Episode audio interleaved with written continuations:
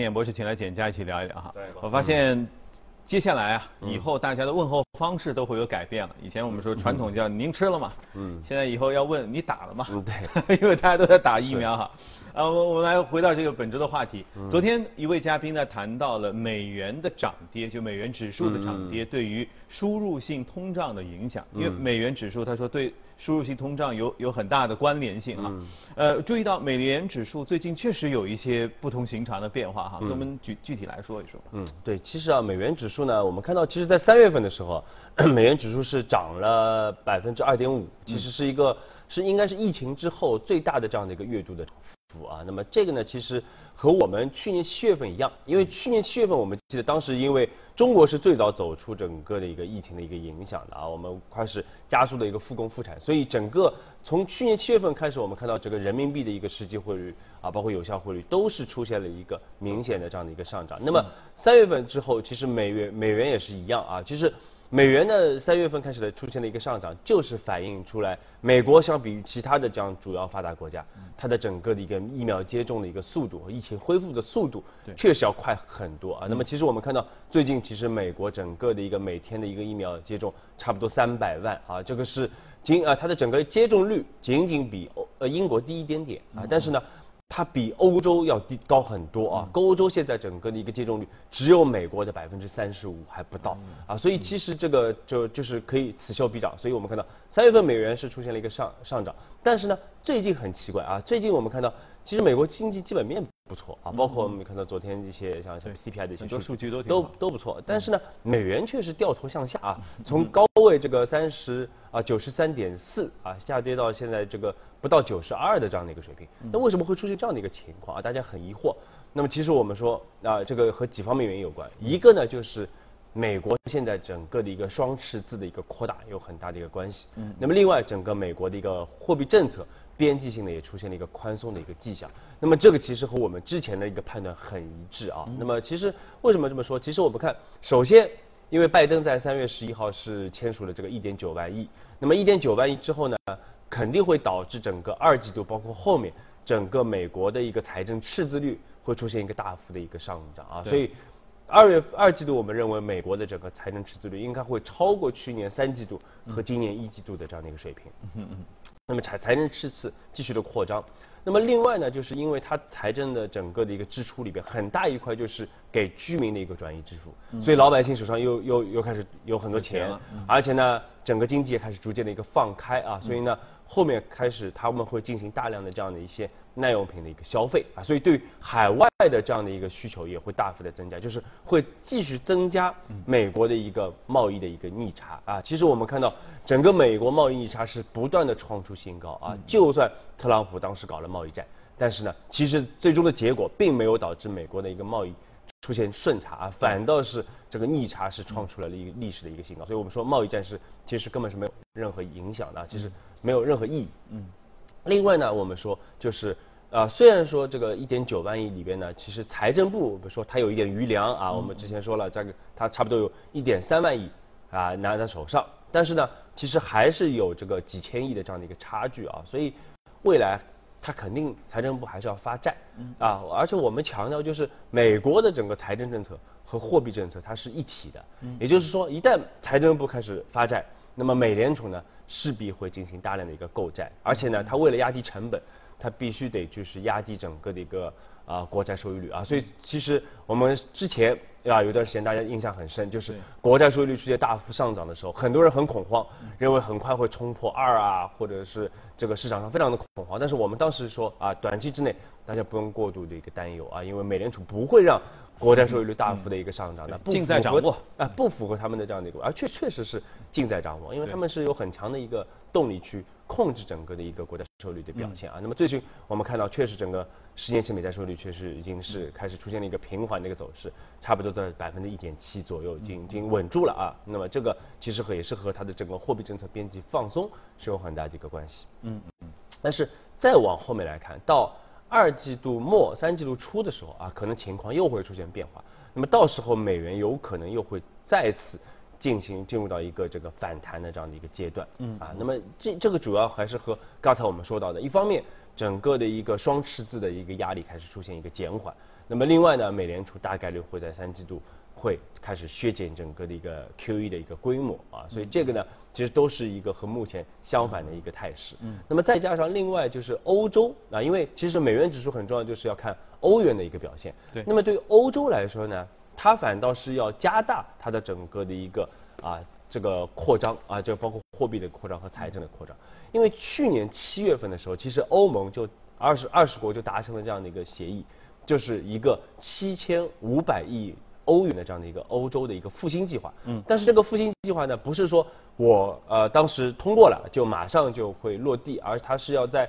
各个国家里边都要通过它国会的这样的一个呃认认证啊，那么才能通过。那么截止日呢是在今年的四月份，四月底，也就是说意味着就是到五六月份，嗯，欧元欧盟我们会看到有大量的这样的一个。财政和货币的一个刺激可能会出来啊，所以它的整个货币政策相比于美国来说，它会有一个明显的一个放松，而且它会压低整个的一个欧元的一个汇率。那么反过来就会导致美元的这样的一个上涨啊。那么还有一点就是我们一直强调的，就是我们认为在二季度末三季度初，整个美股的一个回调的压力会是比较大的。嗯嗯嗯，因为。美股呢，其实我们看上一次的整个的一个呃美美联储的整个的一个削减量化宽松是在二零一三年，但是当时出现的一个情况呢是啊美美债出现一个下跌，但是美股出现上涨，就是一个跷跷板的一个效应。但是但是当时的情况是美股的一个估值是处在一个历史的一个比较低的一个位置啊，所以美股有比较强的这样的一个上涨的一个动力。嗯，但现在情况就不太一样。因为现在根据呃，包括像这个凯希勒的这样的一个指数的这样的一个统计啊，就是现在美股的一个估值，差不多标普五百的这样的一个估值，差不多是在三十六点九倍啊，这是个什么水平？这是金融危机之后最高的这样的一个估值，而且已经非常接近于互联网泡沫破灭前的这样的一个估值啊，所以现在美股其实它的整个估值水平是非常的这样的一个啊危险的，处在一个极高的这样的一个位置啊，随时有可能。会出现一个明显的一个调整啊，而伴随着整个货币政策的一个收紧等等啊，包括美国可能到时候会产生群体免疫啊，所以美股有可能出现一波下跌。那么美股一旦出现下跌，那么整个大家就可能会重新去回归到这个持有现金啊，那么包括持有美元啊，所以对美元的需求也会增加，所以到时候美元也可能会出现一个上涨。啊，那么另外呢，就是大家关注就是美元对于其他的这样的一个，特别像新兴经济体的。这样的一个市场会产生什么样的一个影响啊？因为传统来说呢，美元啊短期比如说出现一个调整，比如说出现一个贬值，应该来说对新兴市场是比较有利的啊，因为资金可能会流向新兴市场。对。但是呢，这个这次短期可能不太一样啊，因为目前从两三个月的角度来说。就是美国的整个复苏的一个情况要来的更好，包括疫苗接种情况来的更好。但是很多新兴市场国家，它现在疫苗有些国家可能疫苗都不知道在哪里啊。那么有些其实它整个接种速度是远远低于美国啊，所以它的一个恢复速度可能会比较呃相对来说比美国来的更缓啊，而且它的表现可能会比美股它的当地市场的一个表现会比美股来的差一点。嗯。那么另外再加上如果到后面，比如说我们看到这些风险。情情绪出来了啊，美美元重新开始进入到一个反弹的一个阶段的话，那么这些新兴市场国家将会面临很大的一个压力，对，包括资金流出的一个压力，包括整个市场的这样的一个下跌的这样的压力啊。其实现在我们看到已经有些国家已经挺不住了啊，土耳其啊，这个像呃像俄罗斯有些国家可能已经挺不住了啊。但是呢，未来可能会有越来越多的这个新兴市场国家会承受到比较大的这样的一个冲击啊。所以我们认为这个是。未来我们对于整个美元指数，包括新兴市场国家的这样的一个市场的这样的一个大致的一个判断。明白。也就是说，其实美元指数不是自身想涨、自身想跌，它是非常非常多的各种外部因素共同作用的结果。就是大家想象，就是一个很多重的跷跷板。对。首先，我们说基本的逻辑就是，只要美元发多了，那当然正常情况下美元指数下跌。是。但是如果欧洲特别呃。不不太争气的话，就像最近这个样子的话，好，那会导致欧元下跌，欧元下跌，然后把美元给给撑起来，然后加上美国本身经济面以及啊疫苗接种等等这些情况就会好，然后再往下是你说到二季度的时候，因为赤字的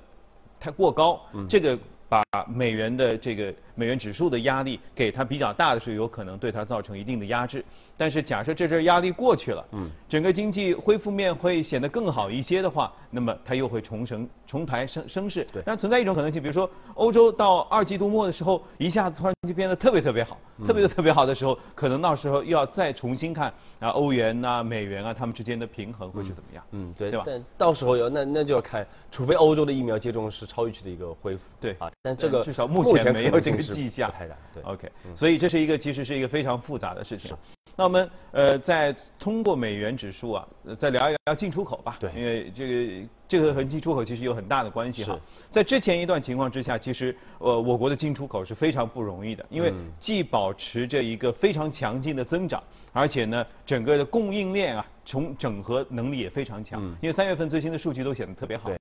呃，按照这样的数据，对于未来是有什么样的展望？对，其实昨天刚刚也是公布了这个最新的这个三月份的这个进出口数据啊，我们看到依然是保持非常强劲啊。那么进口呢，呃，出口是增长百分之三十点六啊，基本上是和预期的百分之三十点一是很接近的。但是出口我们看到大幅增长了百分之三十八点一啊，是比预期的十七点三要来的高很多。那么整个贸易逆差是呃顺差是有点收窄啊，但是这个是和技术的原因是有一定的一个关系。那么我们看到为什么今年这个这个月进口会大幅的这样的一个增加？啊，一方面我们说还是和这个原材料的这样的一个价格的上涨是有很大的一个关系啊，因为中国呢在全球这个产产业链是处在一个比较核心的这样的一个位置，它一方面这个生产大量的一个产品，另外呢它要进口大量的一个原材料啊。那么原材料我们知道从一月到三月其实出现一个明显的一个上涨，那么这样的一个价格上涨确实已经反映在中国的整个的一个进口上啊，所以我们看到。这个量可能有一定增加，但是更大的这样的一个增加是来自于价格的这样的一个增加，而且这样的一个价格的一个增加，因为去年基数很低，嗯，所以今年整个价格的一个增加应该还是会有持续性，可能看上去会显得特别一到四呃的三到五月份可能都会继续的一个持续，嗯。啊，那么另外呢，我们看到就是整个的一个全球的一个产业链确实已经开始逐步的一个复苏，那么复苏呢，其实我们看到对中国对于一些海外的像一些机电的一些出进口啊。包括一些汽车的一些底盘的一些进口量都也都有所增加啊，所以这个是进口增加的一个比较主要的一个原因。那么出口方面呢，我们其实看从去年六月份，其实我们跟大家一直在关注整个中国的一个进出口啊。我们说从去年六月份开始，整个就出现了一个一个边际性的一个拐拐头啊拐点啊。那么就是原来呢，大家。在六月之前，对中国的一个出口可能更多是在防疫用品上。嗯嗯。那么在六月份之后，呃，就开始进入到就是对于中国的全面的所有的产品的这样的一个出呃这个这个需求上了啊。那么一方面呢，是因为确实海外产业链被破坏，所以需要大量中中国大量的一个高科技的一个产品啊，包括我们看到像这个电脑啊，像这个啊笔记本啊，像这个液晶。电视啊，其实整个的一个出口量都非常的大，啊，那么 另外呢，就是啊，因为包括他们的各各地的一个家居啊，包括这个灯具啊等等的啊，其实都有很大的这样的一个需求量，而且从国别上来看，我们看到三月份以来，啊，其实整个美欧的这样的一个出口的一个量啊，已经开始又又开始翘头了啊，就开始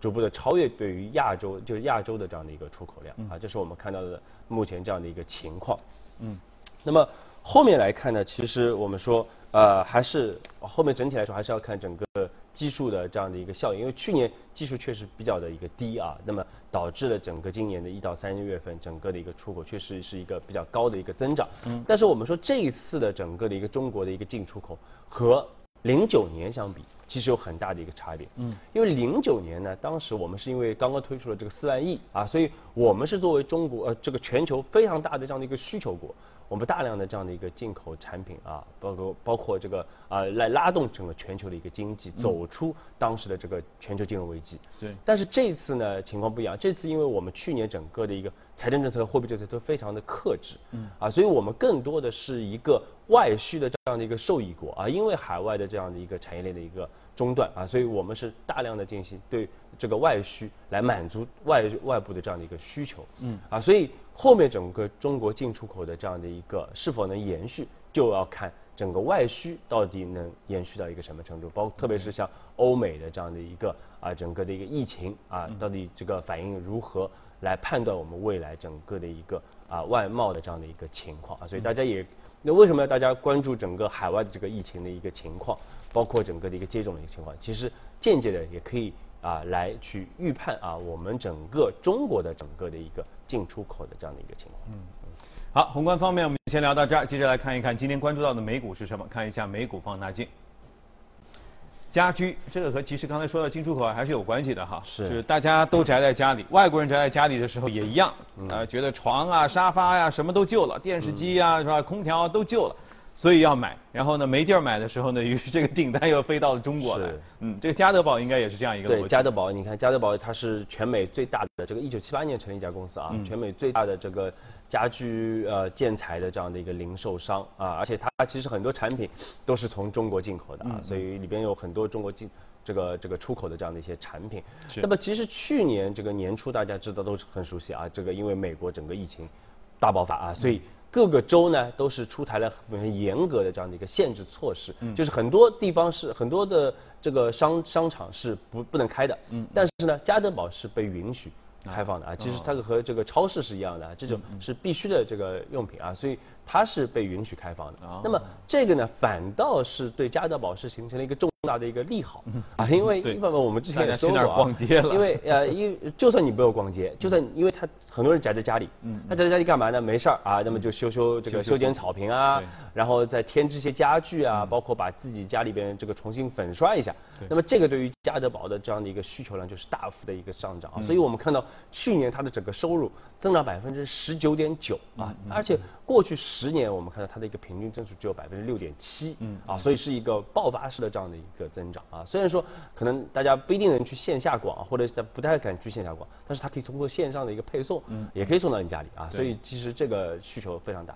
但是呢，我们知道，因为美国现在整个疫苗接种的速度很快啊，它疫情恢复的速度很快啊，所以呢，其实各个州它整个政呃这个这个限制政策又开始放开了，嗯，所以这个对加德宝反倒是今年来说可能会有一定的一个压力，会有一定的压力。就是因为大家可能不愿意宅在家里了啊，更多是愿意出去旅行啊，去一些户外运动啊，所以呃这个对家得宝的这个需求可能会减少啊。当然呢，这个管理层呢也在这高管呢也并不是说这样的一个需求快速的这样的一个增长，去年这种快速增长嗯会无限制的这个延续，嗯嗯啊。但是呢，我们说因为这个疫情导致家得宝它和消费者之间的一个关系啊，这个是进一步的一个加深了啊，所以未来呢，大家想这个。草呢，你总共还是会长出来的啊。水管呢，早晚还是会破的，屋顶还是会漏，屋顶还是会漏的。所以最终呢，其实对于它的长期的这样的一个需求，其实不用过度的一个担忧。嗯嗯，这是海外的这个情况啊。那么回到国内，我们家居看到一方面，其实我们比较受益整个出口的这样的一个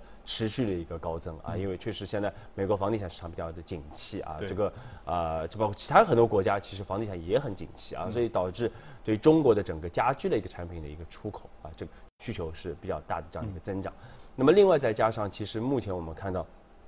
国内的整个的一个短期来说订单也是非常的一个充沛，嗯，尤其是这些龙头企业手上现在订单非常的充足啊，这个和它是整个龙头的整个我看整个增速是远高于行业的一个平均的一个增速啊，所以其实整个家居行业我们看到现在已经越来越明显的。体现出这样的一个龙头集中的这样的一个效应。是。那么另外呢，其实我们说从这个呃竣工来说，其实去年竣工是一个高峰啊，今年应该国内的整个房地产竣工还是一个高峰，因为之前房地产销售不错啊，所以后面逐步开始竣工啊，大家开始去购置家具，所以对于家具的需求也会有明显的一个增加。嗯。而从长期的角度来说呢，其实我们说一方面是一个龙头的一个集中，另外呢，其实现这些龙头因为它的这个效率更高，成本也更有管控啊，所以它的整它慢慢。开始出现了一个弱周期性啊，不太去更依赖这个房地产的这样的一个周期，嗯，所以它会更多的去体现出一个消费的这样的一个属性，对，也就是说，如果一旦你这个周期被熨平了啊，开始逐渐体现出一个消费的一个属性的话呢，它的整个的一个估值的一个体系有可能会。得到重塑啊，就是可能整个估值会有一个进一步的一个抬升啊，所以我们认为整个家居板块还是建议大家也去重点关注的这样的一个板块啊，非常多的一些优秀的公司，对，各种各种叫只要背后带家居两字儿的，基本上都是这么一个套路哈。